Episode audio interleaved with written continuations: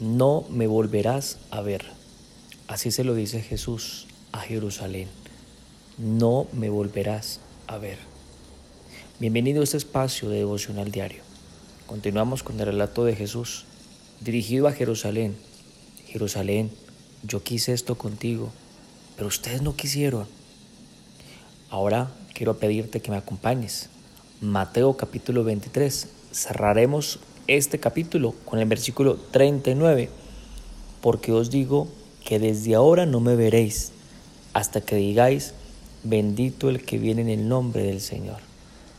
Jesús le dice a Jerusalén, ustedes no me veréis.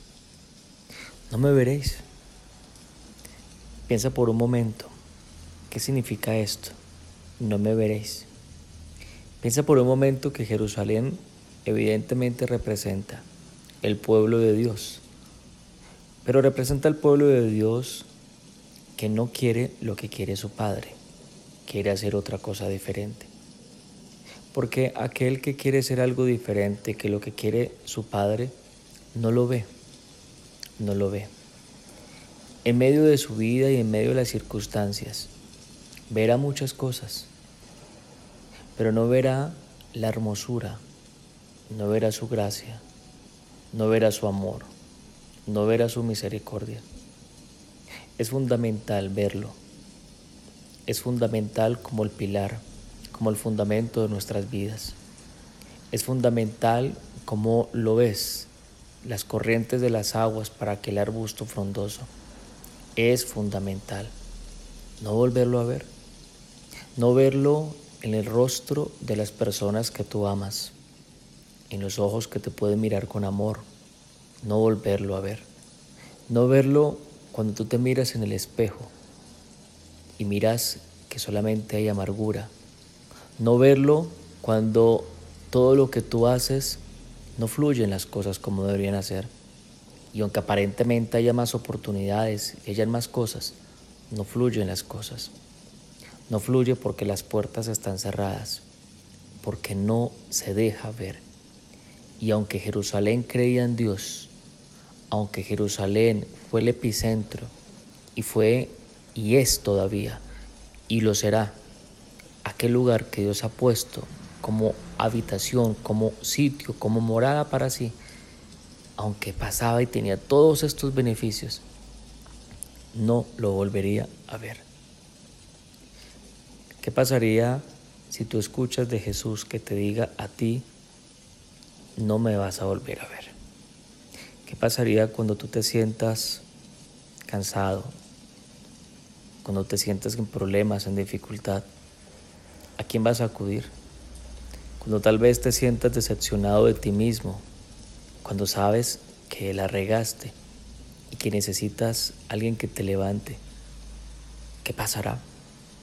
Por eso es importante no perder de vista lo que Jesús le dice a Jerusalén, no me volveré a ver porque nadie sabe lo que tiene hasta que lo pierde.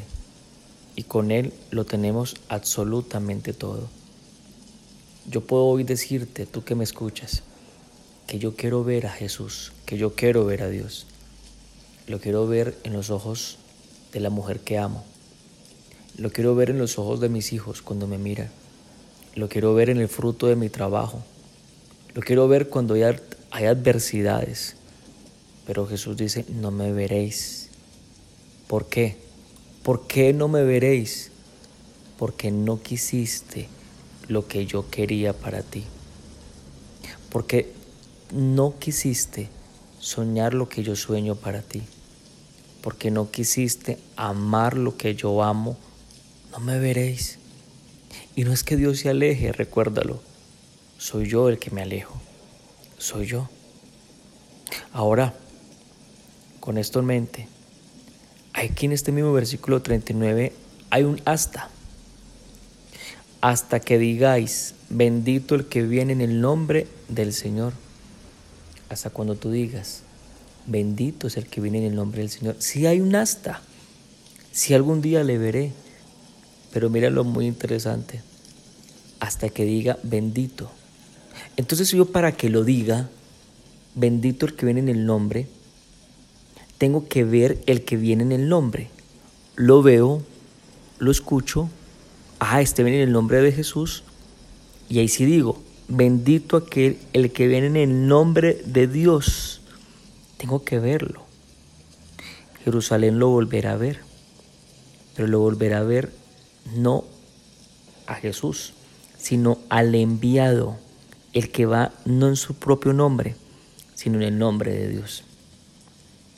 Recuérdalo, que hemos hablado bastante sobre esto. El siervo no va en su propio nombre, el siervo va en nombre de su Señor. Y cuando miras al siervo, ¿a quién ves? A su Señor. Jerusalén verá a su Señor cuando vea al que el Señor envió allá. Entonces, ¿quién es Jerusalén? El que no quiso lo que Él quiere. El que no quiso lo que Él quiere tiene una esperanza. Y la esperanza de aquel que no quiso lo que Él quiere es que puede verlo a través del enviado, a través del siervo. A tu vida, muy seguramente Dios se te acercó a través de un siervo de Dios. Y cuando tú viste a este siervo de Dios, también has visto a ese alguien que va en su nombre, en el nombre de Dios, va en el nombre del Señor. Alguien que sabe qué hacer, no porque hace lo que quiere, sino hace lo de su Señor, a quien representa. Y ahí lo volviste a ver, o fue la primera vez que lo viste. Entonces, lo hemos visto. Hemos visto al Señor nuevamente. Y aunque seamos como Jerusalén, que no queremos lo que Él quiere, Él sigue enviando a sus siervos. Él permanece fiel. Él cree que algún día tú vas a querer lo que Él quiere para ti. ¿No te parece maravilloso? Que Él no se cansa y que Él persevera. Él insiste, Él persiste, Él no desiste. Él sigue creyendo que aún en los peores momentos o cuando tú estés más decepcionado de ti mismo, él cree que tú vas a querer lo que Él quiere para ti. También esto tiene una invitación especial. Una invitación especial porque Jesús está hablando de Jerusalén. Y cuando tú vas a Jerusalén, cuando tú vas allá, cuando tus pies entran por sus puertas, cuando tú vas enviado por Él, Jerusalén se cumple esto que estamos escuchando. ¿Qué te parece? Se cumpla. Bendito el que viene en el nombre del Señor, porque verán tu testimonio, porque al verte a ti, verán al Señor.